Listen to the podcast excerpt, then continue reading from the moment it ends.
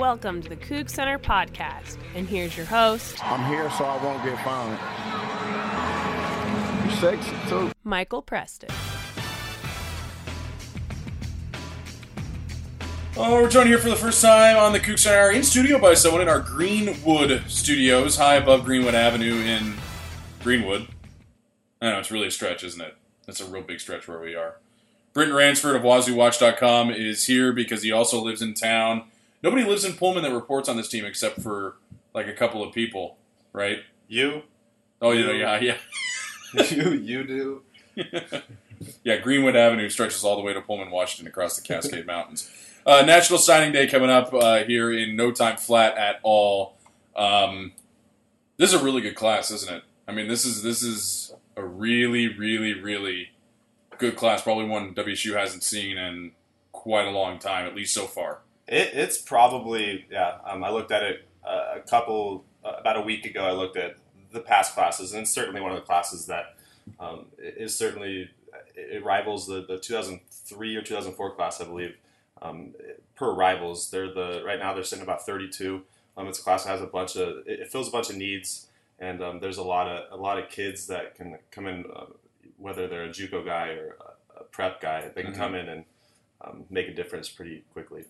We've kind of termed this at Coug Center, it's kind of been the silly season, because now you kind of get into the point in recruiting where it's really coming down to the wire, and it's, you know, it's a week to signing day at this point. Guys are scrambling around trying to get things figured out. Not only the kids, but the coaches are trying to lock down those last few guys. This is just kind of the part of the year. I mean, you know, you're busy enough as it is most of the year trying to track down these kids. But this is when it really kind of gets bonkers, isn't it? Oh, certainly. I think Mike Leach puts it as it's hand-to-hand combat for these kids. There are a lot of air miles, a lot of meeting with high school coaches, and then there's a lot of, especially this time of year where it's silly season. There's kids that are flipping. There's a bunch of kids that are getting 15 different coaches in their ears telling them to come to school. And so you're really trying to get in there and, hey, you either hold on to them or flip guys. And so they're going all over the country, flying everywhere, trying to solidify a class in about 6 days. So it's certainly silly. It's really airline miles. Are they flying on private plane? Are they flying on Delta? Or are they taking private planes to places? I believe. Well, I mean, I'm sure some of them are flying privately, but yeah, they do some commercial stuff. Man, that's kind of. I hate commercial travel enough as it is. Yeah.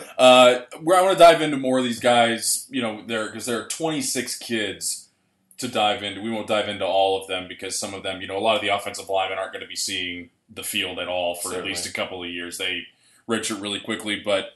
Of all the guys that are here right now, other than the couple that have already, who's probably in the most danger of flipping in terms of leaving WSU and giving their, I guess on next Wednesday, it's a national letter of intent, not just a verbal commitment anymore? Yeah, I think one guy that's probably a lock to flip is Jonah Moore, the JUCO linebacker out of Riverside. It would be a tough loss because he's the guy that can come in right away, be a leader, and really have an impact immediately at a need position. He's an inside-outside guy that can do a lot of stuff on the field. He took a visit to TCU last week, and he's visiting Oregon this weekend. He's been pretty vocal about his interest in TCU, and now Oregon's really coming strong. So that's a guy that, I mean, I would be completely shocked if he put his signature on a WSU letter of intent. Another guy is Daho Green, one of the top receivers in this class, almost a hidden gem that came out of Oklahoma. He didn't even get really looked at, didn't even get invited to any games to Oklahoma during his recruiting cycle. But this week, they're obviously trying to find a receiver for to cap their class off. They offered two guys. They offered Daho, and then they offered A.D. Miller, a guy out of Texas. And they had an in-home visit with Daho Green last night. And he's a guy that I think he has a really good relationship with Dennis Simmons. And so it'll be interesting to see how that goes. I'm not sure if he's taking a visit yet this weekend. I would expect him to. I think he took a visit to Indiana last weekend, so he's obviously still kind of looking around. I think the Indiana visit was more of a, hey, thanks for recruiting me really hard. I'm going to check it out. But those are two guys that are really kind of on the edge right now. And it's not like they're guys that would ruin this class. This class is stacked up from top to bottom, and they are guys at positions that are kind of filled up. And they're kind of bonuses at this point. I think that's kind of the thing we were talking about a little bit before we started here, was that losing Moy, losing Green, while it would stink, it's not necessarily at a position. You know, when you lose if you lose a guy like Moy, you still have four other guys, including one guy we'll get to here in a little bit in Kaiava Tazino, but there's still a lot of depth at those positions. Wide receiver, you're only going to take two if Green leaves, but you still have a lot of depth at that just on the roster as it is already. So it wouldn't be too big of a deal if those guys, I mean, you know, stinks to lose anybody, but those two guys are probably of the least concern of anybody on the roster in terms of them leaving. Yeah, like I said, I mentioned bonus, and they're not technically bonuses. They really want these kids. I mean, that's why they're recruiting them. That's why they want them like this.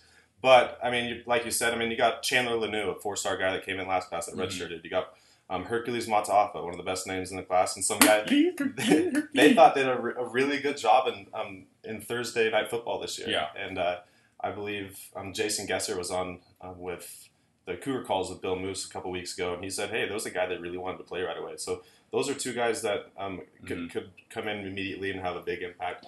But then looking at the guys they already have in this class, I think they only really wanted to take four, but they got five guys that they would take that are top talents in this class. And so you got a top 20 guy in Kaiava Tazino and a top 25 guy in Eddie Radinsky. So the class is certainly pretty well off at linebacker. And then receiver, Leach can find receivers. Mm-hmm. And he found a couple of good ones in Cal Sweet and Deontay Burnett. And then you got Tayon Mason who can play both ways. Mm-hmm. And so they'll be fine at receiver. Receiver is one of the positions that you really don't have to worry about. Granted, Daho Green would be a nice one to have.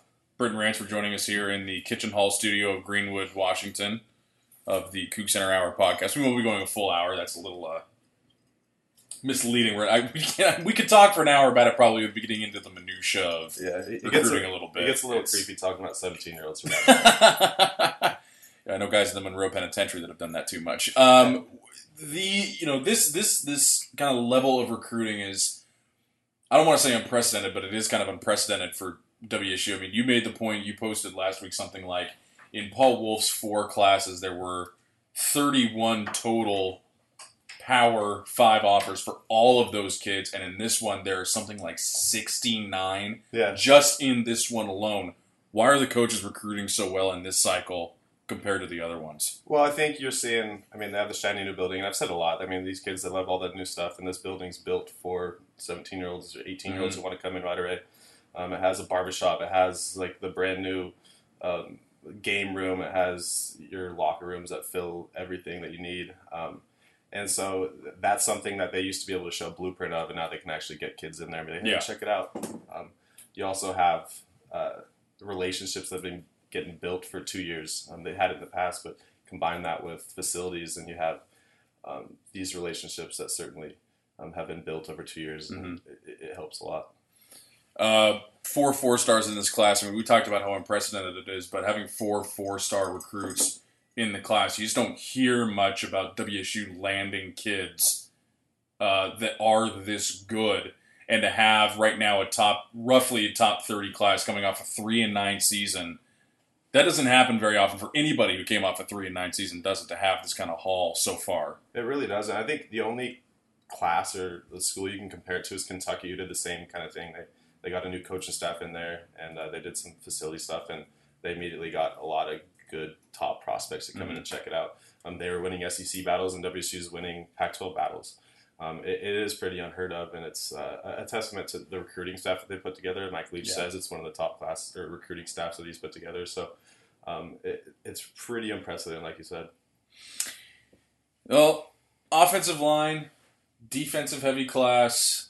You get a lot of offensive linemen. I don't want to say we don't worry as much about those guys, but it just, you kind of naturally don't think about them as much because they're going to redshirt. They're not going to see the field for at least a couple of years beyond when they're recruited. But this is a defensive heavy class, and this staff really responded to the fact that defense was just not very good last year at all, and they're bringing in a lot of immediate help. Yeah, the JUCO guys are going to help out a lot. You got a JUCO guy on the defensive line with Jeremiah Mitchell, a guy that can come in right away, and especially with Xavier Cooper leaving, it helps to avoid there on the outside a little bit. And then you have Shalom Luani, a guy that I think is probably one of the best players in this class. He's a guy that can come in at safety and kind of take over that spot that's kind of been a struggle with Taylor Taliulu back there. And so you get Shalom Luani back there, who I honestly believe he could be one of the top guys in the Pac-12 in the back end. So those are two guys immediately. And then Aaron Porter's a guy people have been gushing about, a guy that he was a 4-star guy going to UCLA. He just really didn't fit in with the new staff there. and they kind of... Wait, somebody didn't fit in with Jim Mora? I am shocked by that. Jim Mora actually moved him over to fullback just basically to push him out of the program. So he did, and they're pretty lucky to get him. Jim Master recruited him to UCLA, and so they built a good relationship. And he has been actually been pushed by Nebraska to get out on a visit, and he basically said, "Stop calling me, just don't call me anymore." And so, I mean, that's back to the relationships they've built with these kids. And so, certainly with, I mean, like you said, the offensive linemen, they're going to love to redshirt those guys every single year.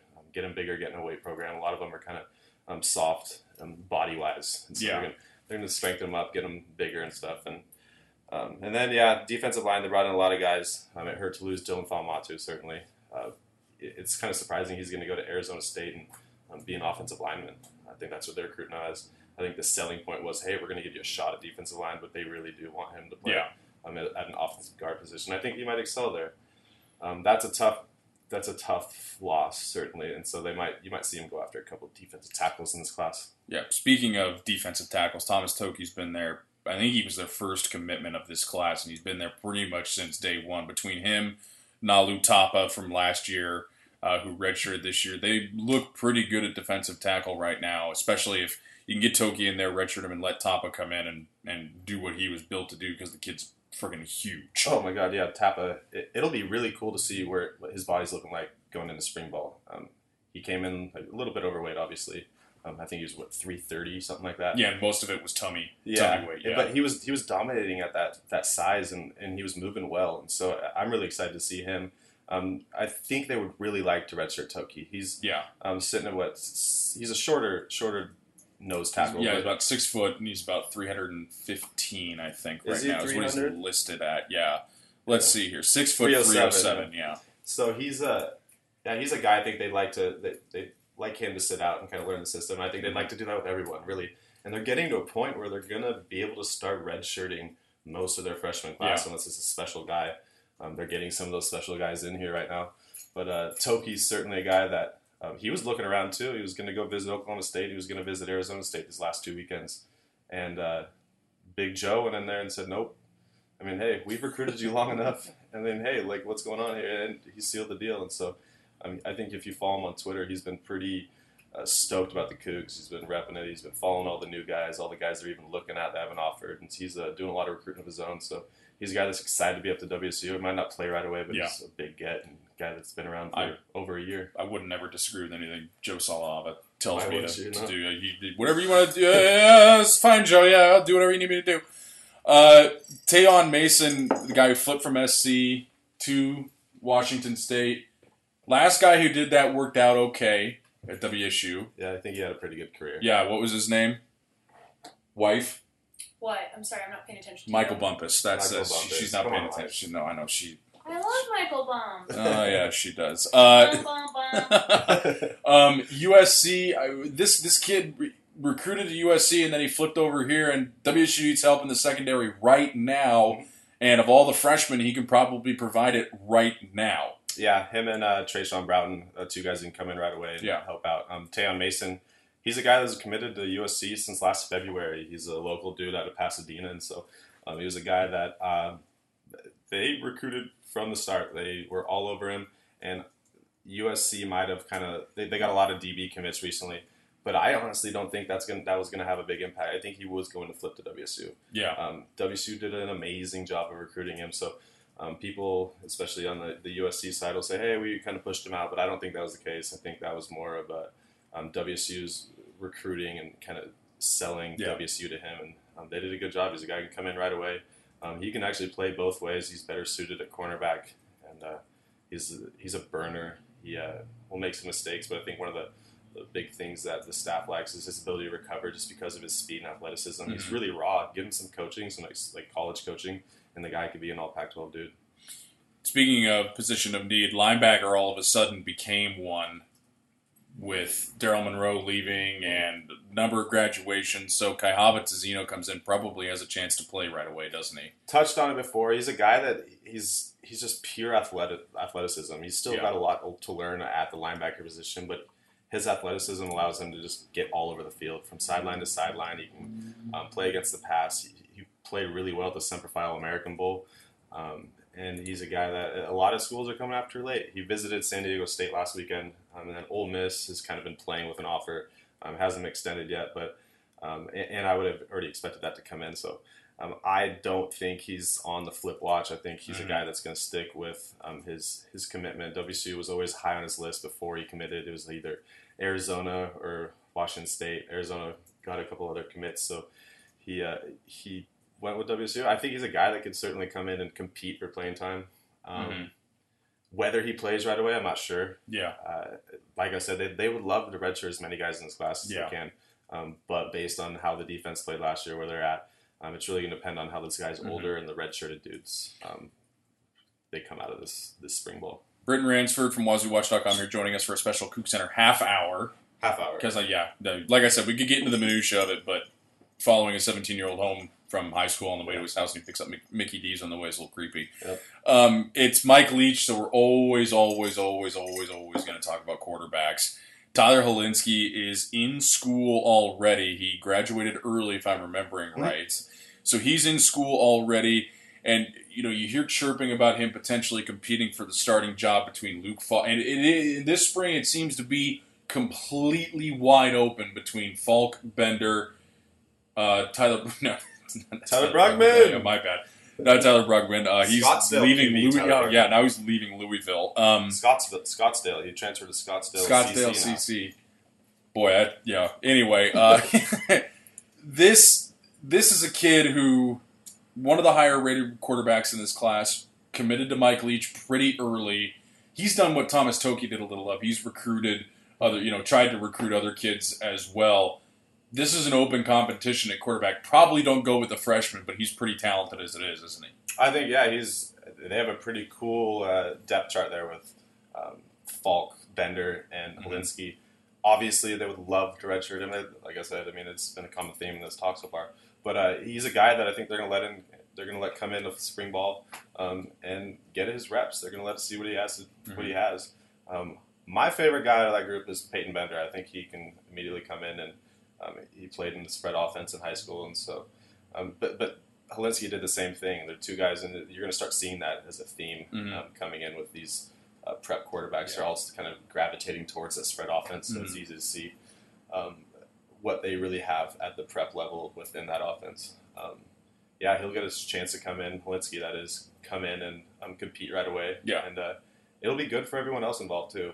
Having a third guy that can come in and push for playing time will help everyone involved. Only one of those guys has two really cute sisters that have a country music band, though. I would point that out. That's a very big perk for me personally.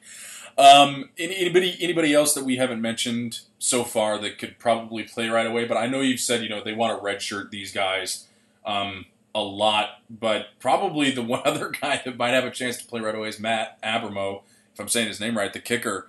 Committed to WSU. He's got a shot to play right away, if only because Quentin Brashears, although he had the same kicking percentage as Andrew Fernie did in the same year, Andrew Fernie also had that percentage. He was a little less than consistent for his part. Yeah, from 19 yards out and deeper, it was a little inconsistent. So, sorry, that hurts. That really does hurt. Well, here's the kicker: he was really good from 40 plus. The kicker. He made everything from 40 out, and then I'm going to take the Pendleton from you, and I'm just going to chug it right down. But he's the freshman. If there is any position where freshmen really have a chance to play, it's kicker. Definitely, and they expect him to. They're giving him a scholarship. Leach has held tryouts on campus before for kickers, and he found one. So giving a kid a scholarship. To come in and kick right away. They probably expect him to come in and win that job. What is interesting is they're bringing in two other preferred walk-ons. One that's already committed is Jerry Jones. Jerry Jones from New Jersey. Wow, you've really fallen on hard times after owning the Cowboys. He's got to live in Jersey, too. Man, that's unfortunate. Jerry Jones from Jersey is coming in. He'll be here probably in spring. And then this weekend they're bringing in a kid named Spencer Pettit from Snohomish, plays at Glacier Peak.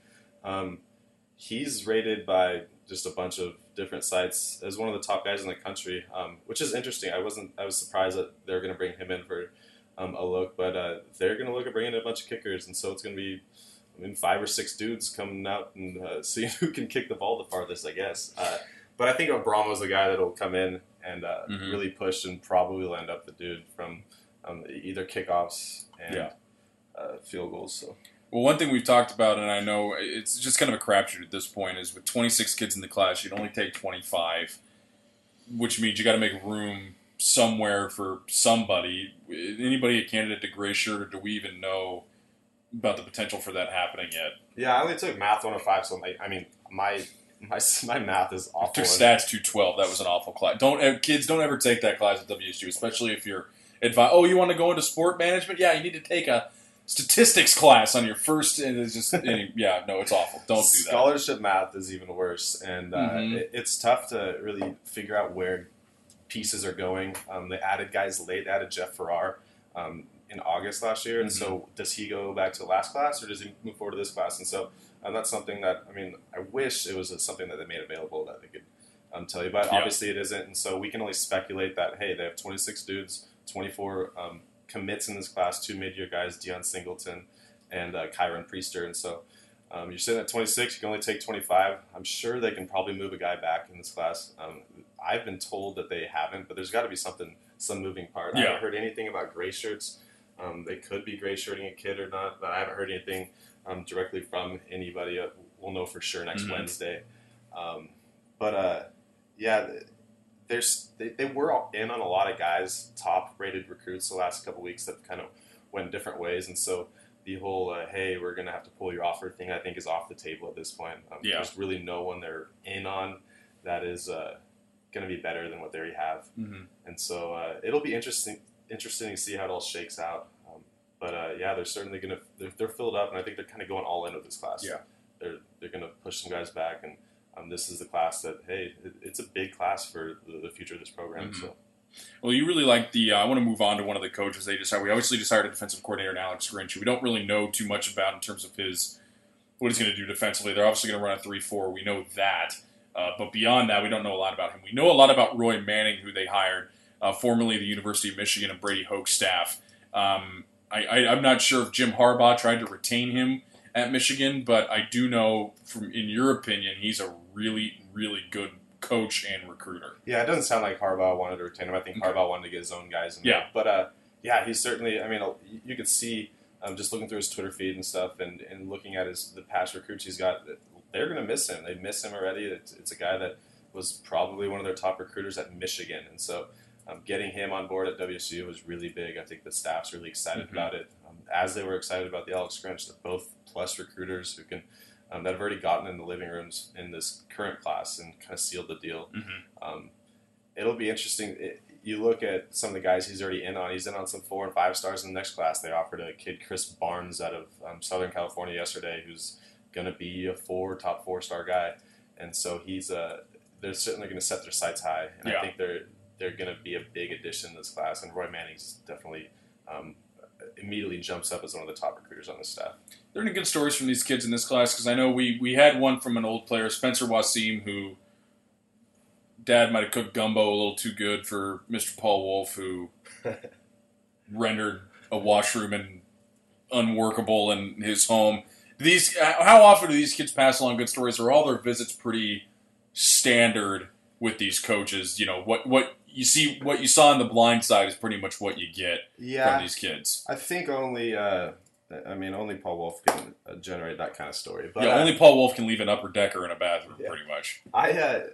There's not a lot of funny stories like that, but there's cool stories within this class. There's stories of, like, James Williams, who was homeless forever. He came out of Cleveland, just a really nasty part of Cleveland. His parents moved him out to Southern California.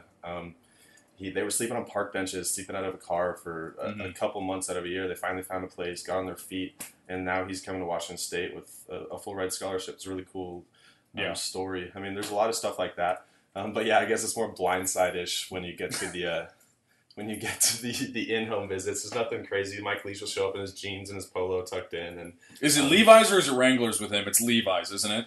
I mean, I don't check them. No, you don't check the tag. It looks like he's wearing some Levi 501s. Guy makes $2.5 million and he buys his jeans at Target. Yeah, I think he's wearing like New Balance shoes or something too. It's just, they're just literally just white tennis shoes. So we know what he's not spending his money on, I guess, is what you're saying here. Between today, Britton Ransford from WazzuWatch.com. Between today and next Wednesday, which is National Signing Day, where you'll hopefully also have a parade here in Seattle to go to. Yeah, I missed it last year. You missed it? Well, it was on signing day again. Well, yeah, well, you didn't miss much. I absolutely froze my deflated balls off for about 7 hours because it was 28 degrees outside. There was people parking at my house at like 4:30. I was up at like 4:30 in the morning because letters of intent started coming at 5. There's people parking on my street at like 4:30 in the morning to walk down there. So we tripped in and took Willa to the light rail up, which was a mistake coming back because it was a 3-hour wait for the train, which was asinine. It only gets more insane between here and then because the letters can come in at 5 a.m. On the fax machine. Most of the kids won't send it in until they get up to go to school that day at whatever time the school starts. They usually will send it in the morning of. But it only gets crazier between now and then because you're really trying to kind of hammer everything home, and these bigger schools like Oregon are kind of coming in, sweeping in, trying to steal a few. But it seems relatively stable for WSU at this point, doesn't it? Yes, relatively. Yesterday got a little crazy when, like, in a 20-minute span, it was, hey, Moy's visiting Oregon this weekend. Willie Sykes flipped to Nebraska, which was expected. So, I mean, I don't really count that. The girls are just better at go. Yeah, way more girls here. Way more girls. Girls are so sick. But, so, I mean, and then Daho Green got the Oklahoma offer, and so everyone thought the world was falling. And it's not, guys. It's really not. It's a really good class that... even if those names I just mentioned flip, it's still one of the best classes that WC's ever put together. And so, what's interesting is, I mean, they have till about Sunday or Monday morning to recruit these kids. And then there's a quiet period, which basically means there's no more visits. You can still do the whole talking deal. But then there's a dead period from Tuesday through Friday next week that are, hey, you can't talk really to any kids. Kids can call you, but you can't call them. Doesn't really mean much now that you have social media and you can jump on Twitter and send a direct message, and that completely in the rules. I think you can still do text messages and so. Yeah. But that verbal communication and that like in-person communication all stops about Sunday. And so it's certainly a lot of moving parts. But this class is, like you said, it's relatively stable. The three guys I mentioned, Moy, Green, and then there's a couple guys, Tago, Tazino, Parrot. Not Parrot. That'd be mean to call him Parrot. Parrot, yeah. What? He's probably going to be called Parrot, though. No, well, that kind of Davis Parrot from Arizona. He visited Purdue last weekend, but I think they're all pretty solid. Mm-hmm. So the two guys that you'll have to watch for is Moy and Green, and the rest of the class is pretty stacked up, and it looks good. Probably the best one we've had in a long time. We're going to have Britton back on again in, we'll call it a week, because I do plan on having a parade to go to next Wednesday. And hopefully not freeze my ass off, although I think it's supposed to be a little warmer. Do plan on going to the parade next Wednesday. We'll have him on Thursday to hopefully talk about all the kids we talked about right here today, committing again next Thursday. You need some 5-hour energy sent to you? You want to give an address for people to send like energy drinks to you at all? Or no, dude, Nusser thinks that those things work, and they don't.